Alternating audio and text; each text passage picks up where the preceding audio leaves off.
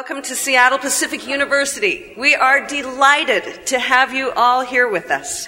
I'm Celeste Cranston. I'm the director of the Center for Biblical and Theological Education here, all right, here at Seattle Pacific University. And I'm just so pleased that you've chosen to join us here for this great opportunity to hear from our Lord via his servant, Eugene Peterson. This event is part of our Scripture as Formation conference put on in partnership with the North American Professors of Christian Education. And I want to extend a special word of welcome to our friends from NAPCE. Would you join me?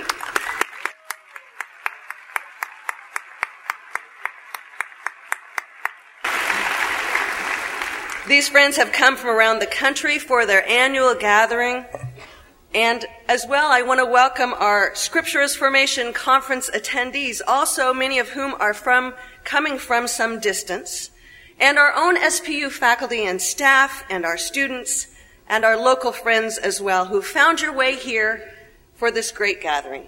Would you join me in a word of prayer?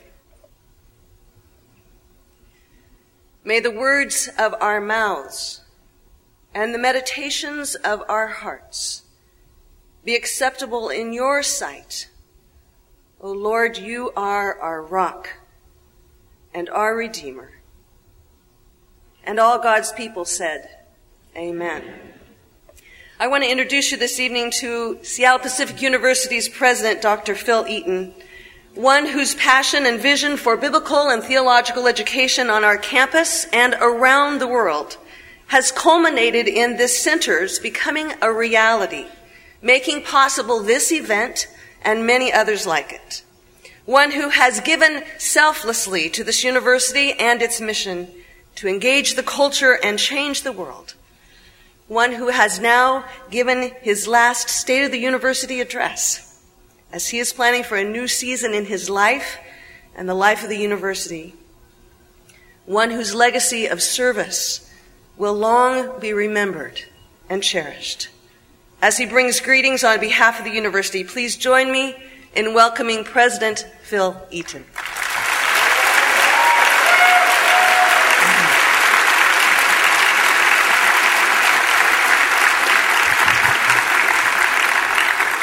Thank you so much, Celeste. And I would like to say welcome as well. Welcome to all of you, the various groups who are here joining us on our campus. We are uh, just delighted to have you for this very, very special evening uh, with Eugene Peterson. Um, yesterday in this room, uh, we held the Day of Common Learning, where we shut down all of our classes. Um, we gather in this room for a, a, a major address, a keynote address. Then seminars are going on all over campus. And we were led in the day by Dr. Jennifer Wiseman, who is a senior research scientist uh, with NASA, the NASA Hubble Space Telescope. We looked into the heavens in this room yesterday. We looked into the galaxies. Believe me, an unbelievable presentation from the Hubble telescope. And we found out that God is very, very big uh, we found out that with an accelerating, expanding universe that God is creative. We found out that God is happy, I believe. And it was a wonderful time. So now we shift gears this day in this room with all of you, and we are going to look into the scriptures, and we're going to look into the scriptures deeply, and we are going to find a very big God and a very happy God there as well. So, what a wonderful evening this is. Um, that's the life on a university campus, and um, and and and what a terrific thing to be here. Let me also say this: that six years ago, yesterday. Uh, we had Christian Smith from Notre Dame, uh, a sociologist of religion, come and speak to us uh, about teenagers and faith the faith experience of American teenagers in out of his study uh, called Soul Searching. And what he was uh, representing and presenting to us is that basically teenagers, young people today, even our students, uh, uh do not know the scriptures very well. They are, in fact, he would say, biblically illiterate.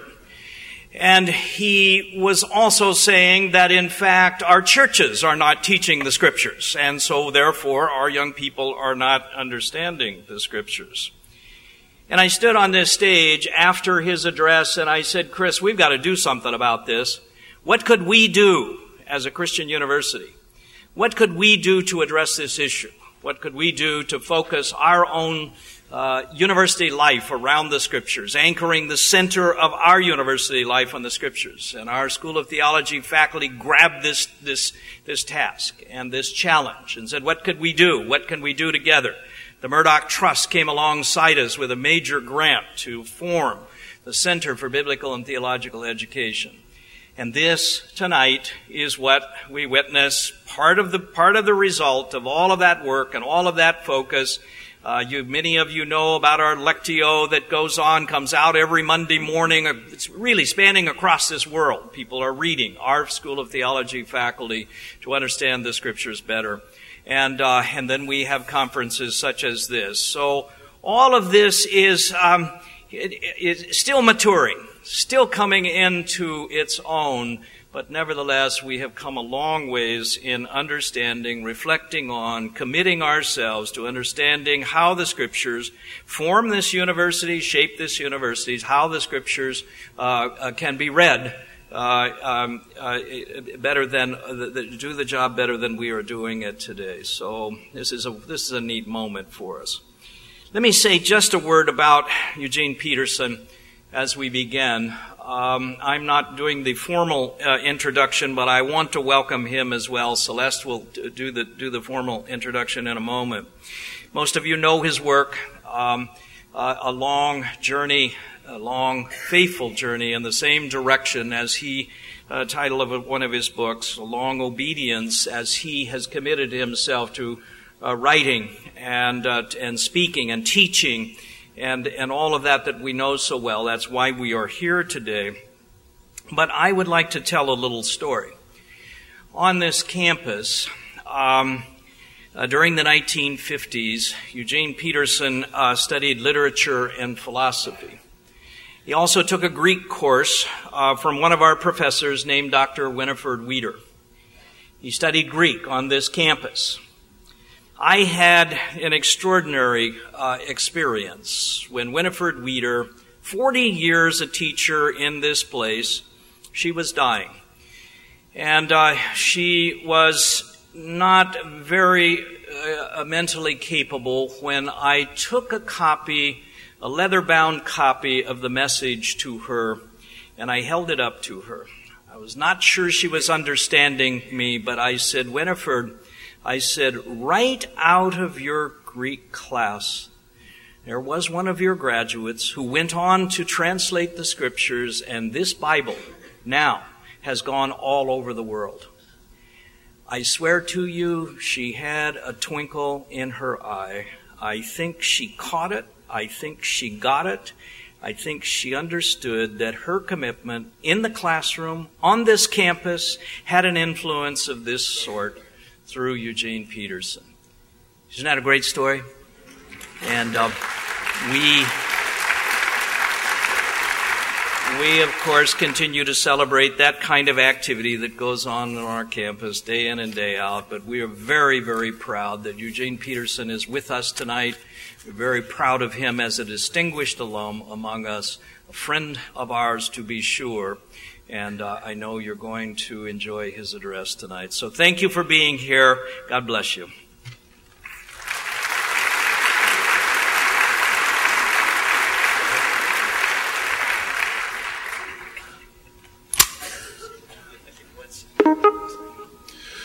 Please stand, ladies and gentlemen, and join us in the singing of this wonderful hymn, Speak, O Lord.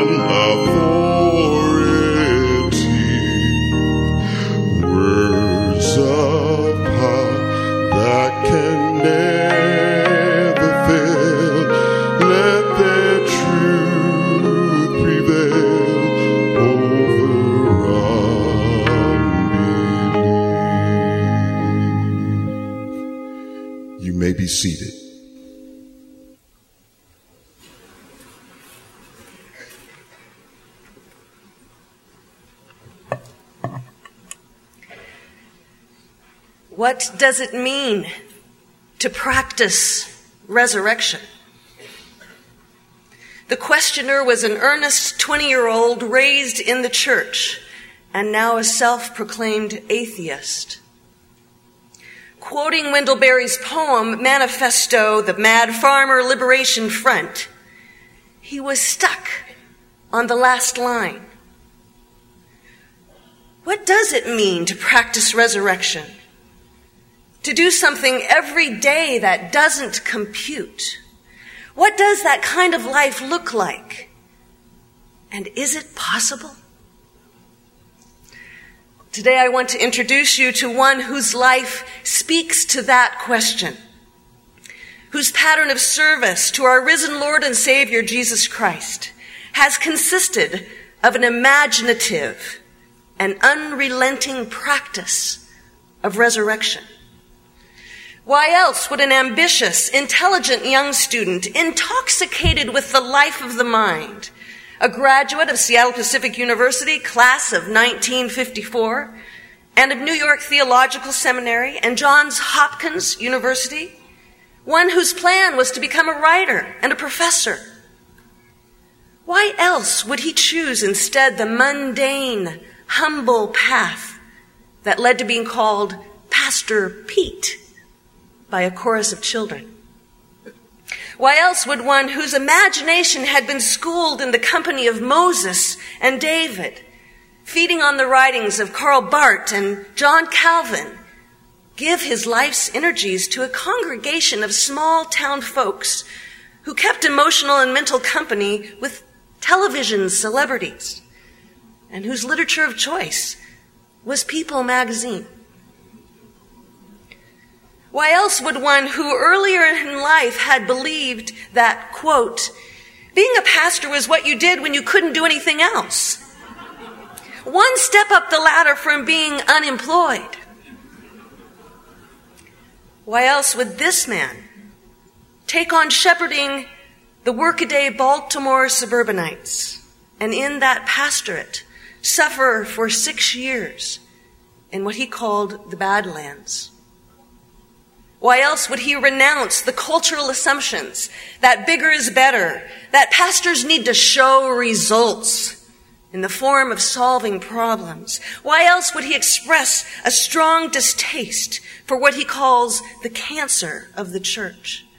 a ladder climbing, mega growth, leadership driven mentality. Why else would he and his wife Jan of 53 years deliberately choose a weekly pattern of wasting a day each week in the refining fire of non performance, not just taking a day off, but rather keeping the Sabbath? Why else would this wordsmith warn of what he calls God talk? Depersonalized, non-relational, unlistening language that kills, and instead nurture a language of conversation with scripture and with the congregation. Why else would he choose to stake his life on the impossible possibility that everything in scripture is not just true, but livable. Why else would the author of the Gold Medallion award winning contemporary translation of the Bible entitled The Message, Professor Emeritus of Spiritual Theology and the author of more than 30 books, ask that I introduce him today simply as Pastor? Because the same man intently haphazard as he takes up his cross and follows Jesus is all about learning the unforced rhythms of grace and practicing resurrection. Please join me in welcoming Pastor Eugene Peterson.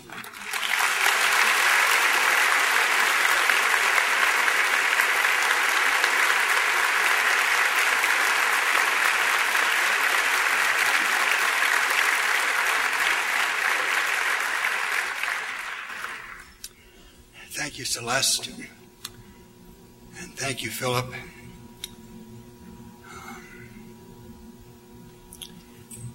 We were in a restaurant one Sunday a few years ago. Our three grandchildren were living, were spending the weekend with us as their parents went off and had fun.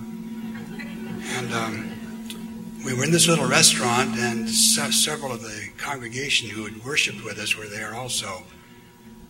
And um, as they left, they stopped at our table and said, You children, you were so precious. We watched you. You were so good. Oh, just you were so precious. I can't believe how precious you are. She used the word precious about ten times. and as they left, Hans, who was six years old, seven, he said, Grandma, Grandpa, we're not nearly as good as they think we are.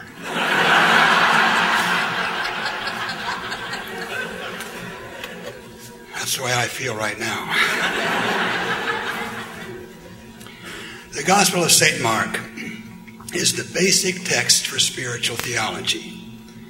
That is Christian living. Living the Christian life, not just thinking about it, talking about it, defending it.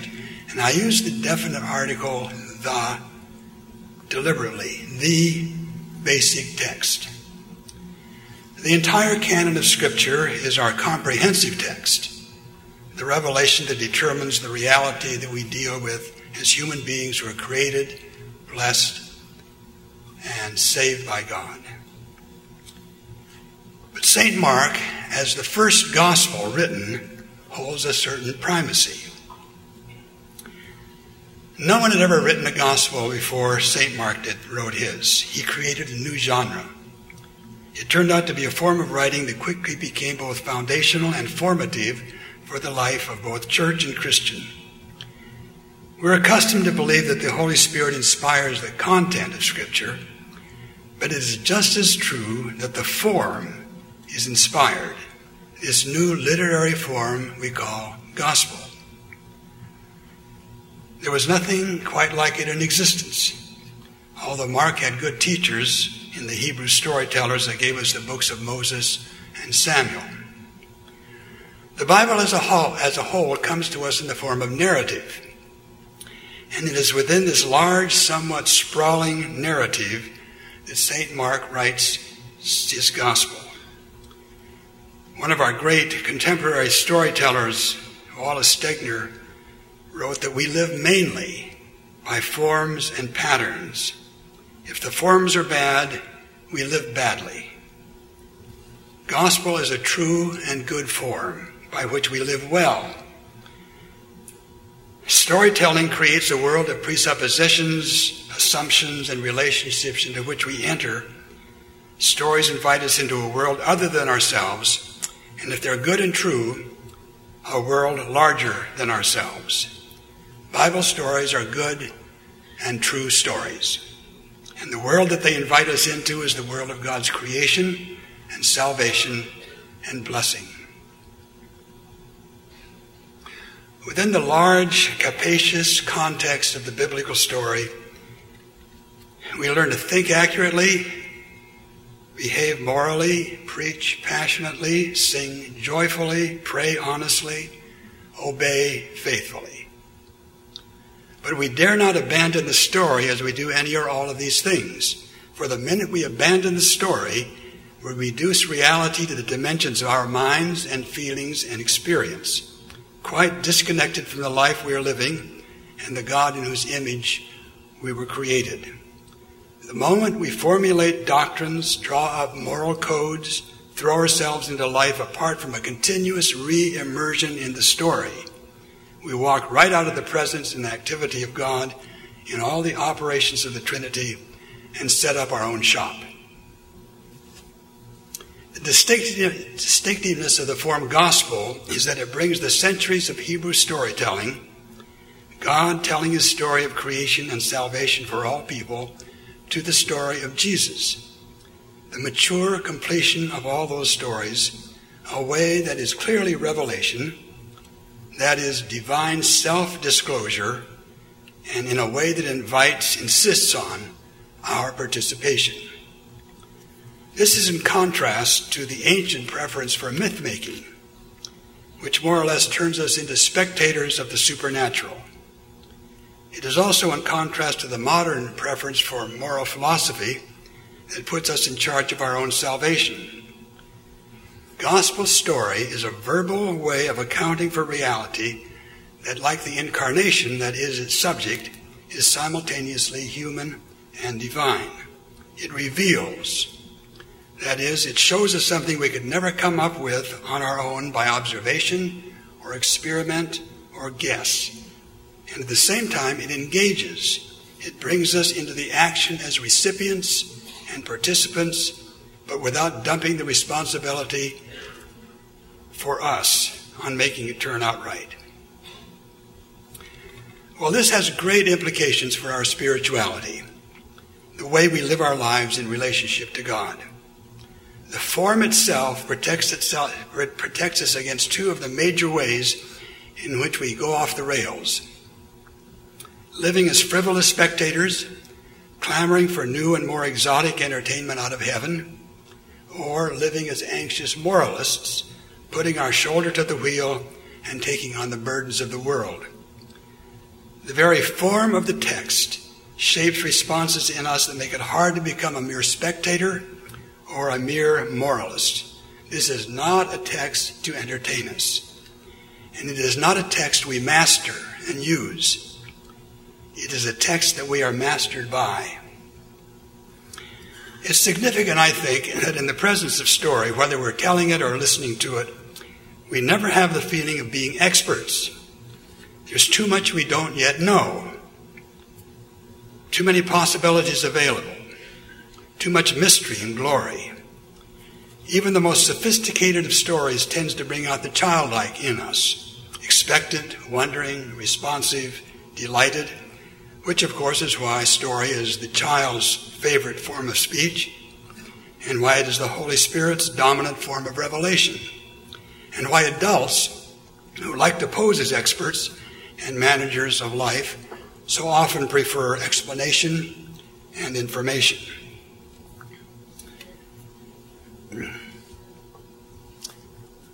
So much for the form of the text. Now I want to talk about the content of the text.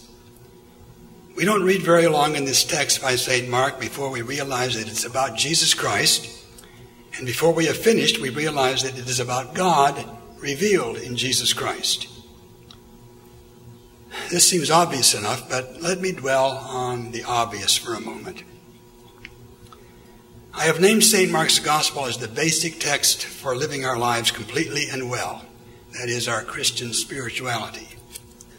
Spirituality is the attention we give to our souls, to the invisible interior of our lives that is the core of our identity, these image of God's souls that comprise our uniqueness and glory.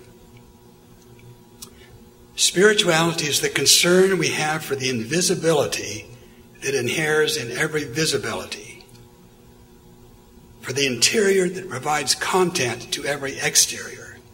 It necessarily deals with innerness, with silence, with solitude. It takes all matters of soul with utmost seriousness.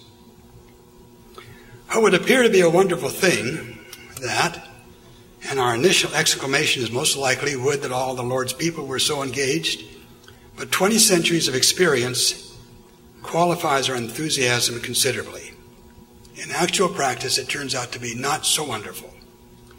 When you look at our history, it is no wonder that spirituality is so often treated with suspicion and not infrequently with outright hostility. For in actual practice, spirituality very often develops into neurosis degenerates into selfishness, becomes pretentious, turns violent. How does this happen? Well, the short answer is that it happens when we step outside the gospel story and take ourselves as the basic and authoritative text for our spirituality.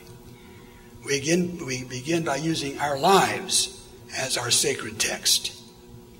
We don't usually throw the gospel out we merely put it on the shelf and think that we are honoring it by consulting it from time to time as an indispensable reference work.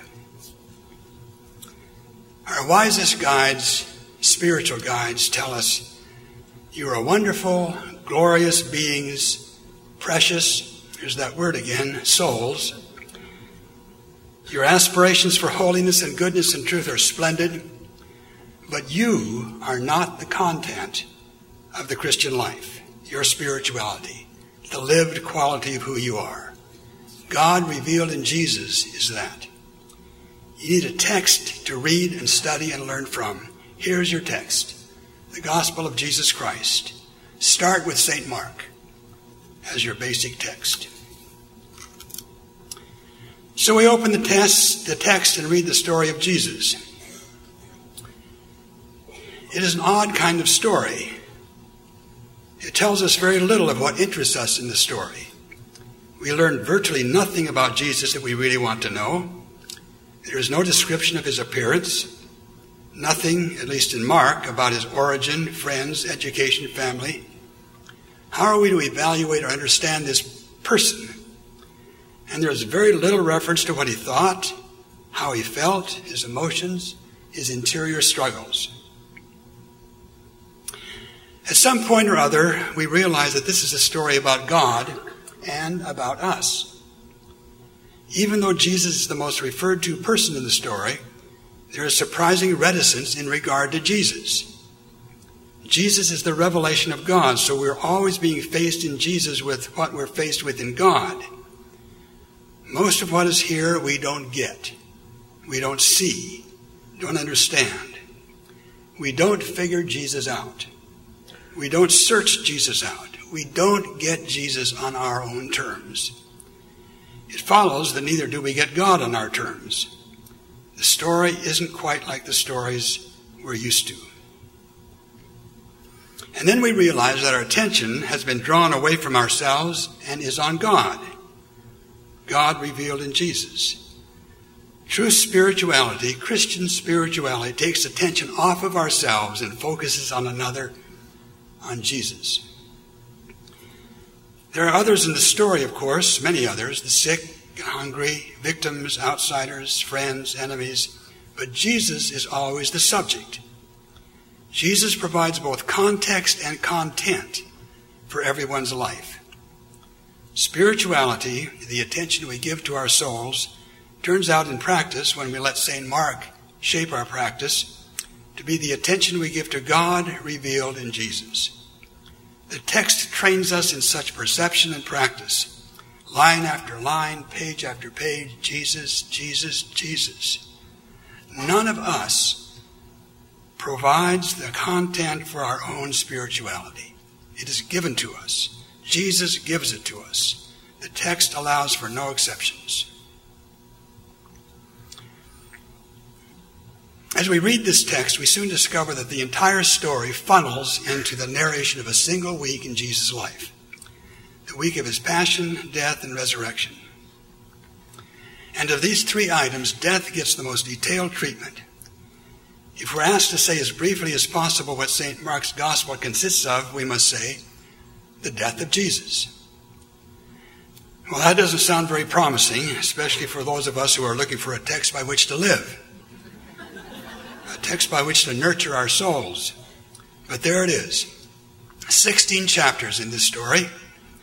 The first eight chapters, Jesus is alive, strolling unhurriedly through the villages and back roads of Galilee, bringing others to life, delivering them from evil, healing their maimed and sick bodies, feeding hungry people, demonstrating his sovereignty over storm and sea, telling marvelous stories gathering and training disciples, announcing that they are poised on the brink of a new era, the kingdom of God, which at that very moment is breaking in upon them. And then, just as he has everyone's attention, just as the moment for life and more life is at its crest, he starts talking about death. The last eight chapters are dominated by death talk. The death announcement also signals a change of pace. As the story is told through the first eight chapters, there's a leisurely and meandering quality to the narration. Jesus doesn't seem to be going anywhere in particular. He more or less drifts from village to village, goes off by himself into the hills to pray, worships in the synagogues, gives the impression that he has time to take with meals with anyone who invites him over, goes boating with his friends on the lake, We do not construe the relaxed pace as aimlessness or indolence, for the energy and intensity are always evident. But through these Galilean years, Jesus appears to have all the time in the world, which, of course, he does.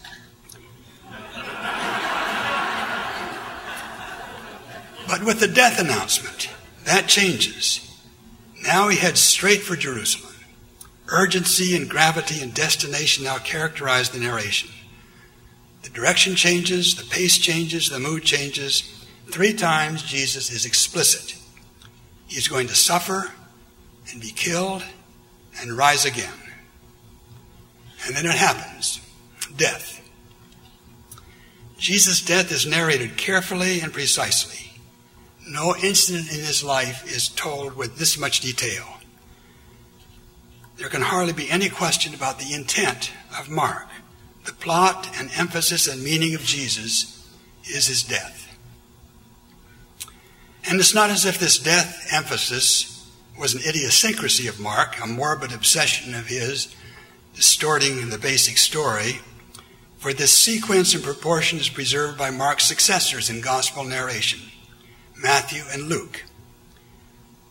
They elaborate St. Mark's basic text in various ways, but preserve the proportions. John, who comes at the story from quite a different angle, dazzling us with images of light and life, actually increases the emphasis on death, giving half of his allotted space to the Passion Week.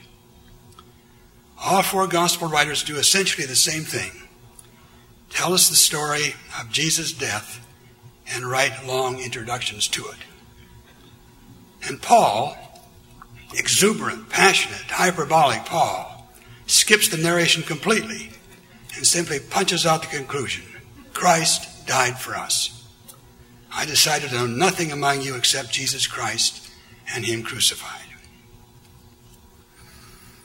But there's far more here than the simple fact of death. Although there is that most emphatically, this is a carefully defined death.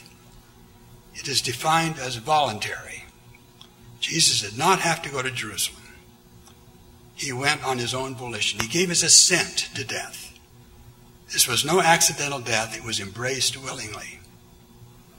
It is also defined as sacrificial. He accepted death that others might receive life, his life as a ransom for many. He explicitly defined his life as sacrificial, that is, as a means of life to others when he instituted the Eucharist He took a loaf of bread, take, eat, this is my body. And he took a cup, this is the blood of my covenant, which is poured out for many. And it is defined in the company of resurrection. Each of the three explicit death announcements concludes with a statement of resurrection. The gospel story as a whole concludes with a witness to resurrection. But that doesn't make it any less a death but it's a quite differently defined death than we're accustomed to dealing with. Tragedy and procrastination are the words that characterize our culture's attitude to death. The view of death as tragic is a legacy of the Greeks. The Greeks wrote with elegance of tragic deaths, lives that were caught up in the working out of large, impersonal forces, lives pursued with the best of intentions but then enmeshed in circumstances that cancel the intentions, circumstances indifferent to human heroism or hope. The death of Jesus is not tragic. The procrastinated death is the legacy of modern medicine. In a culture where life is reduced to heartbeat and brainwave, death can never be accepted as such. Since there is no more to life than can be accounted for by biology, no meaning, no spirituality, no eternity. Increasingly desperate attempts are made to put it off, to delay it, to deny it. The death of Jesus is not procrastinated. So it's essential that we counter our culture by letting St. Mark's storytelling shape our understanding of death and eventually come to understand our own death within the dimensions and relations of Jesus' story. And now, the center of what I'm wanting to say to you the spiritual theology of the text. I noted earlier that one of the distinctive qualities of gospel story is that it draws us into participation. The first half of St. Mark's gospel does that. All sorts of people are drawn into the life of Jesus, experience his compassion, his healings, his deliverance, his call, his peace.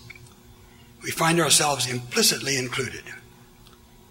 In the second half of the gospel, experience of personal participation becomes explicit. And right at the center of St. Mark's text is a passage that I'm going to designate as the spirituality of the text. But I need to be upfront with you as I use this word spirituality. The word has been so secularized in contemporary usage that it's hard to avoid a sense of insipidity that it often communicates, a kind of blurred, abstract suggestion of piety. And I find myself more and more using the word as sparingly as possible. But I remind you that the word spirit in our three parent languages of Hebrew, Greek, and Latin carries the root meaning of breath or wind, a metaphor that easily offers itself up as a metaphor for life, the biblical term of choice to refer to this vast and intricate livingness that is God, Spirit of God, Spirit of Christ, Holy Spirit.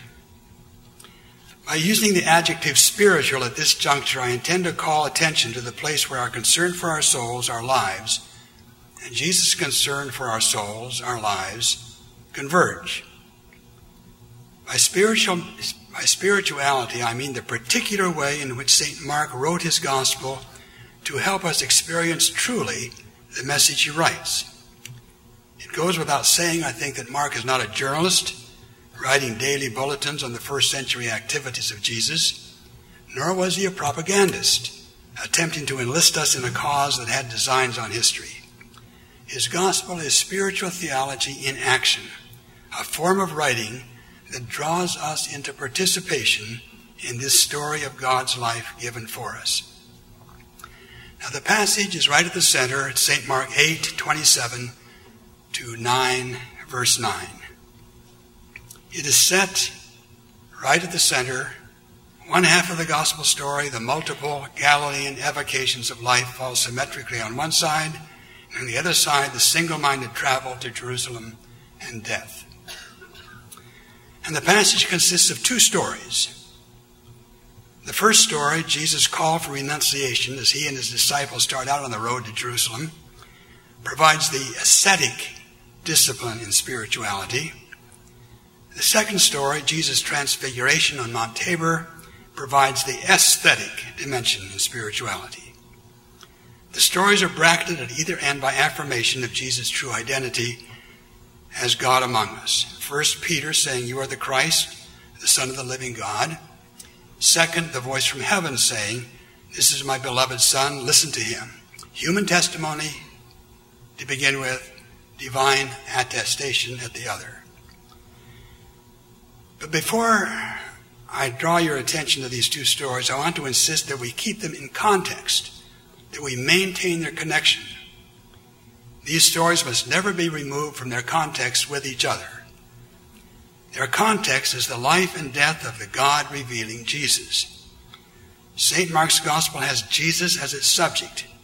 Out of context, these stories can only be misunderstood. They do not stand on their own. They do not give us pieces of spiritual theology that we can walk off with and use on our own terms. The two stories are organically connected. They must not be torn apart. They're the two beat rhythm in a single spiritual theology, not two separate ways of doing spiritual theology, which is to say, to live the Christian life, participating fully. The two stories bring together what I will name the ascetic and the aesthetic movements of living the Jesus life. The no, which is the ascetic, and the yes, the aesthetic, together at the heart of Christian living. First, the ascetic movement. This is God's no in Jesus. Jesus' words are succinct and stark. If anyone if any want to become my followers, let them deny themselves and take up their cross and follow me. The ascetic life deals with life on the road. The verbs that leap out of the sentence and pounce on us are deny yourself and take up your cross, renunciation and death. It feels like an assault, an attack. We recoil. But then we notice that these two negatives are bracketed by the positive verb follow. First as an infinitive, then as an imperative. If anyone wants to follow, akolouthein opens the sentence. You follow me concludes it. Jesus is going someplace. He invites us to come along. It sounds, in fact, quite glorious, so glorious, in fact, that the great verb follow sheds glory on the negative verbs that call for renunciation and death. There is a strong ascetic element in spiritual theology, in Christian living. Following Jesus means not following our impulses and appetites, our whims and dreams, all of which are sufficiently damaged by sin to make them unreliable guides for getting any place worth going.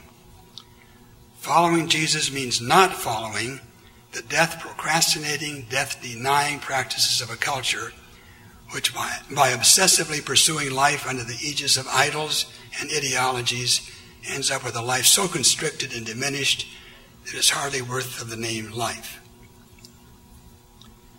Grammatically, the negative, our capacity to say no, is one of the most impressive features in our language. The negative is our access to freedom. Only humans can say no. Animals can't say no. Animals do what instinct dictates. No is a freedom word. I don't have to do what either my glands or my culture tell me to do. the judicious, well placed no frees us from a blind alley, many a rough detour, frees us from the debilitating distractions and seductive sacrilege the art of saying no sets us free to follow Jesus. If we adhere carefully to St. Mark's text, we will never associate the ascetic, the no, with life denying. Ascetic practice sweeps out the clutter of the God pretentious self and makes ample space for Father, Son, and Holy Spirit. It embraces and prepares for a kind of death that the culture knows nothing about making room for the dance of resurrection. Whenever we are around someone who's doing this well, we notice a lightness of step, a nimbleness of spirit, a quickness to laughter. H.C.G. Moule, a British scholar, wrote that these dominical negatives may have to carve deep lines in heart and life, but the chisel need never deface the brightness of the material. And alongside St. Mark's ascetic is his aesthetic. This is God's yes in Jesus. Peter, James, and John see Jesus transfigured before them on the mountain into cloud brightness in the company of Moses and Elijah and hear God's blessing. This is my beloved. Listen to him. The aesthetic deals with life on the mountain. The word beauty does not occur in the story, but beauty is what the disciples experienced and what we find ourselves experiencing the beauty of Jesus transformed, transfigured, law and prophets, Moses and Elijah integrated into the beauty of Jesus, the beautiful blessing, my beloved. Everything fitting together, the luminous interior of Jesus spilling out onto the mountain. History and religion beautifully personalized and brought into deep, resonating harmony, the declaration of love. There is always a strong aesthetical element in true spiritual theology. Climbing the mountain with Jesus means coming upon beauty that takes our breath away. Staying in the company of Jesus means contemplating his glory, listening in on this vast intergenerational conversation consisting of law and prophet and gospel that takes place around Jesus hearing the divine confirmation of revelation in Jesus. When God's Spirit makes its appearance, we recognize the appearance as beautiful. Now, here's the thing about the transfigured Jesus Jesus in the form of revelation. Light does not fall on this form from above and from outside, rather, it breaks forth from the form's interior. The only adequate response that can be made to light is to keep our eyes open, to attend to what is illuminated adoration. The aesthetical impulse in spiritual theology, that is, the practice of the Christian life, has to do with training in perception, acquiring a taste for what is revealed in Jesus. We're not good at this. Our senses have been dulled by sin.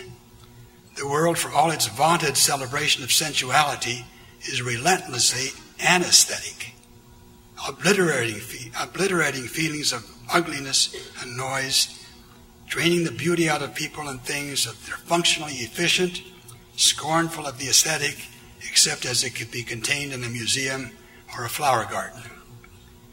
Our senses require healing and rehabilitation so that they are adequate for receiving and responding to the visitations and appearances of Spirit, God's Holy Spirit. The fundamental insight of the Bible is that the invisible can only speak by the perceptible. These bodies of ours, with their five senses, are not impediments to a life of faith. Our sensuality is not a barrier to spirituality, but our only access to it. Thomas Aquinas was convinced that asensuality, non sensuality, was a vice the rejection of one's senses too often leading to sacrilege. When St. John wanted to assure some early Christians of the authenticity of his spiritual experience, he did it by calling on the witnesses of his senses sight, hearing, and touch. That which we have seen, heard with our seen with our eyes, heard, touched with our hands concerning the word of life. In the opening sentence of his first letter, John calls on the witness, uh, witness of his senses seven times. And so St. Mark sets this story of glorious affirmation in immediate juxtaposition to a story of stern negation. In company with Jesus, these bodies of ours, so magnificently equipped for seeing, hearing, touching, smelling, tasting, climb the mountain, itself a strenuous physical act, were in astonished adoration we are trained to see the light and hear the words that reveal God to us. This seems simple enough, and it is. St. Mark does not go in for subtleties. He sets, sets it all before us quite plainly. But he also knows that simple and obvious as it is, it is easy to get it wrong. Peter's initial response in both ascetic road story and the aesthetic mountain story was wrong. On the road, Peter tried to avoid the cross. On the mountain, he tried to possess the glory. Peter rejected the ascetic way by offering Jesus a better plan, a way of salvation in which no one would be inconvenienced. Jesus, in the sternest rebuke recorded in the gospel, called him Satan. Peter rejected the aesthetic way by offering to build memorials on the mountain a way of worship in which he could take over from Jesus and provide something hands on and practical, something functional, not personal. This time, Jesus just ignores him. well, Peter's propensity to get it wrong keeps us on our toes. Century after century, we Christians keep getting it wrong, and in numerous ways. We get the ascetic wrong, our history books are full of ascetic aberrations, full of aesthetic aberrations. Every time we get sloppy in reading the text of St. Mark and leave the company of Jesus, we get it wrong. One more thing. These two stories, carefully placed at the center of the gospel story, are not the center of the story. St. Mark's story, remember, is a story about Jesus, not us. In fact, if we deleted this section from the story, the story would still be the same story. Nothing in this road and mountain narrative is essential to the understanding of Jesus as he lived, was crucified, and rose from the dead.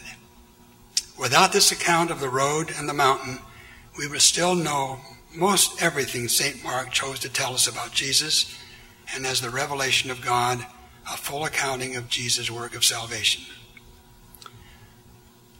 So, what happens here is that we are singled out and invited into being full participants, participants in the story of Jesus and shown how to become such participants.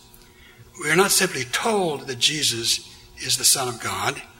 We not only become beneficiaries of his atonement, we are invited to die his death and live his life with the freedom and dignity of participants.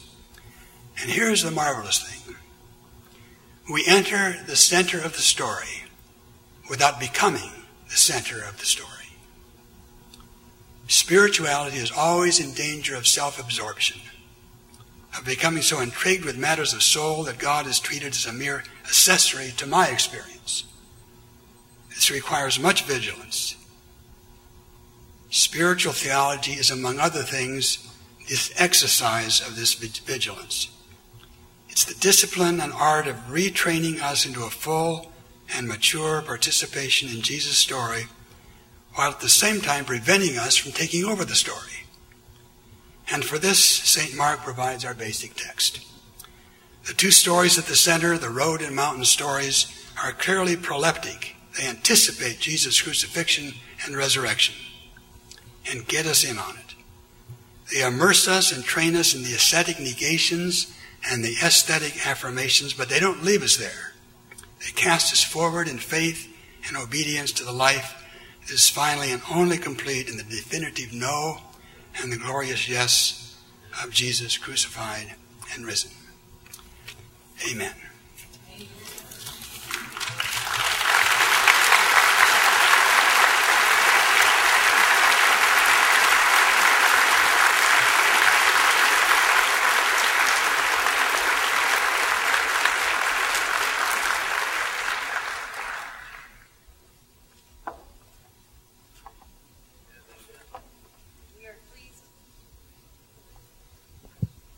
We're pleased to have opportunity to engage um, Pastor Peterson with some questions. I've asked a few folks to be prepared here, and I understand some of them have questions that we are going to um, to read and give him a chance to respond to.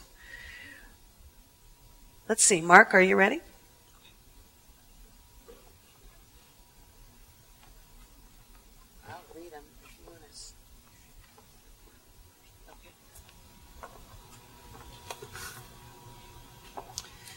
Okay, this is from Mark of the NETSI board. And he says it seems that everyday life wars to dull and pervert our senses to the point where it is difficult to see beauty, to see his beauty. What are the key pathways to healing our senses so that we can see his beauty clearly? We have many allies. We have artists. We have pastors. Um, there's an enormous amount of wisdom accumulated in poetry and novels. Uh, but we have to be discerning about what, what we do. We have to find the best. It's not too hard. Uh, just turn off your television set, um, and it's, it's all there. But I think in the middle of all that, if you um, Solitude and stillness are important. We don't get this kind of thing by getting more. We get it by getting less. Find a way to be quietly in prayer by yourselves regularly and cultivate this dimension of the ascetic and the aesthetic. But we have, you know, we could spend the evening here talking about people letting you give witness to the people who helps you do this. Um, the scriptures, I guess we require some corroboration to enter into this um, in the midst of all the competition and uh, the ugliness and the noise that's in the world. Okay, this is a question from Judy, who is a conference attendee, Scriptures Formation, and a pastor from Oklahoma. And she asks, How can we pastors effectively invite our people out from a privatized and often fear based bibliolatry into scripturally grounded, life based attending on the living triune God who encounters us? I know that snarky comments from the pulpit alienate counterproductively, not to mis- mention perhaps unchristianly. So, what strategies, pastorally, do you commend to us as most adequate? Other than, of course, translating the book of Galatians.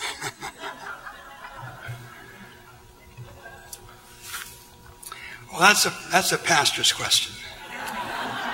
And uh, not all of you are pastors. But um, the thing that comes to mind right now is this is a difficult job. We have a whole culture working against us. And we need to kind of take our platform, pulpit, space uh, with um, discretion. And right now in our country, we are um, we are just inundated with angry, mean people, both politically and in the church. Um, all these fights over small things, uh, forget about them. That's not our job. We're we're trying to invite people into things like St. Mark. Um, but you don't do this. You can't do this impersonally um, pastors have the unique opportunity to do something almost nobody else gets to do in our culture. That is to do something that isn't commercialized, um, that doesn't have status value. We have a chance to get to know people, get to know their stories, listen to them. Um, well, I think that's that's enough. I'll start preaching a sermon if I keep on going. but it's not impossible to do. And uh, I know many people are doing it. Uh, you just don't, uh, you don't read them. They don't get quoted in the newspapers or get on TV. So, but we've got a wonderful platform area, a sacred place to do this. You know, the way we get to know people and listen to their stories, pray with them. Okay, this is from Tyler, an SPU student. And he asks Can you speak of the importance of forming a meta narrative understanding of the Christian story through the lens of Mark's gospel? Um, One of the things that's um, a legacy that has, is difficult to um, counteract is we have been, we, we grew up in an educational system which is almost entirely depersonalized. Learning means gathering information, answering problems, uh, getting facts. And that's infiltrated the church, the church's education and congregational so we have so many, um, we know a lot about certain places, parts, but you're right, we do lack a meta narrative. I talk a lot about um, acquiring a biblical imagination. And one of the things I hope to do with the message was to provide access to that. Um, one of the battles for with the publisher that um, I lost was when I presented my first manuscript to them there were no verse numbers. Why do we need verse numbers? Mark didn't put in verse numbers. Isaiah didn't put in verse numbers.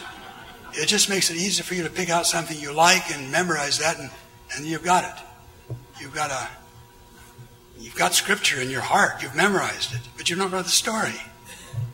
And um, I lost that. I, we compromised. They put the verse numbers in a not very bold print on the, in the margins. Um, but this is a story. This is a complete story. You don't take um, um, a novel, Moby Dick, say, and go through and find pieces of the story you want. It's a huge story about evil and righteousness and goodness. Um, the Bible is a huge story about salvation, reconciliation, gathering all the people together. So I would encourage you to try to develop that biblical imagination uh, by showing the connection of all these things uh, together. Um, one of my favorite books in the Bible for doing that is the Revelation. Um, it's probably one of the least read or least understood books of the Bible. But you realize what, what John did. He was living in a world which was denying virtually everything the Christian um, world was saying. And in this Roman Empire, which was not, had no idea what he was doing, and there were people who didn't know the Bible. And he took the Old Testament and just ransacked. Oops, sorry. ransacked it for images, recovering the story and making a poem out of it, the Revelation. And everything in the book of Revelation occurs someplace in Exodus, Deuteronomy, Isaiah, Daniel, Ezekiel, and but he reshapes the story of Jesus and culminates in the story of Jesus in acts of worship. Huge, great acts of worship which dominate the story. But you forget about them because uh, the, you know the dragon is pretty wonderful to figure out who that is, and the whore and uh, the horseman, and, but they all are part of the story. Now that's what we need to do for our congregations, teachers, pastors, to develop a sense of meta narrative, you said, the big picture, the story. Become storytellers and guide your people into storytellers. Okay, let's just do one more if you're game. I'm game. Okay. I'm just getting wound up. He's just getting wound up, he the hour is just early. We're good. This is a, a question from Mark. How does a gospel message centered in death play with a generation so self absorbed? They may be drawn to his life, his miracles, his teaching, but what about a message centered in death? What should we expect as we appeal to them about death?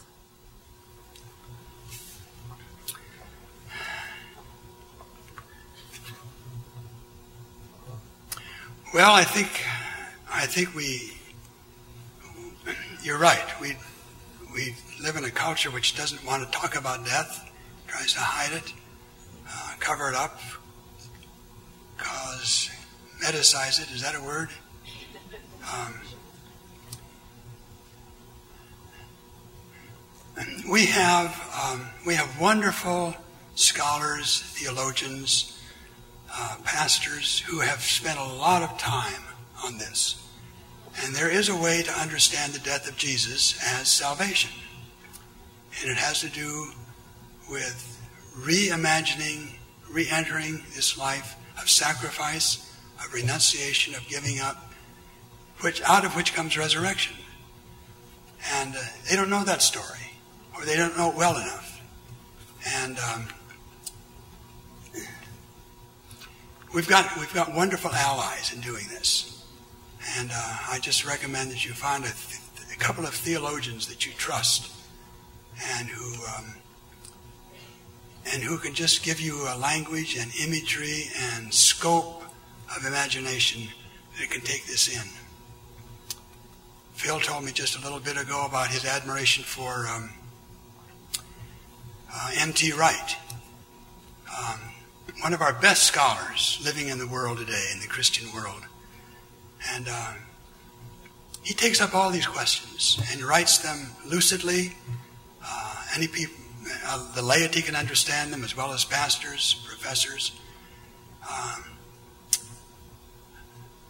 my sense is that we're not paying enough attention to our good scholars. Um, we're letting the the um, the mean people dominate the conversation. Don't do that. And with that, will you thank join me again and thank you.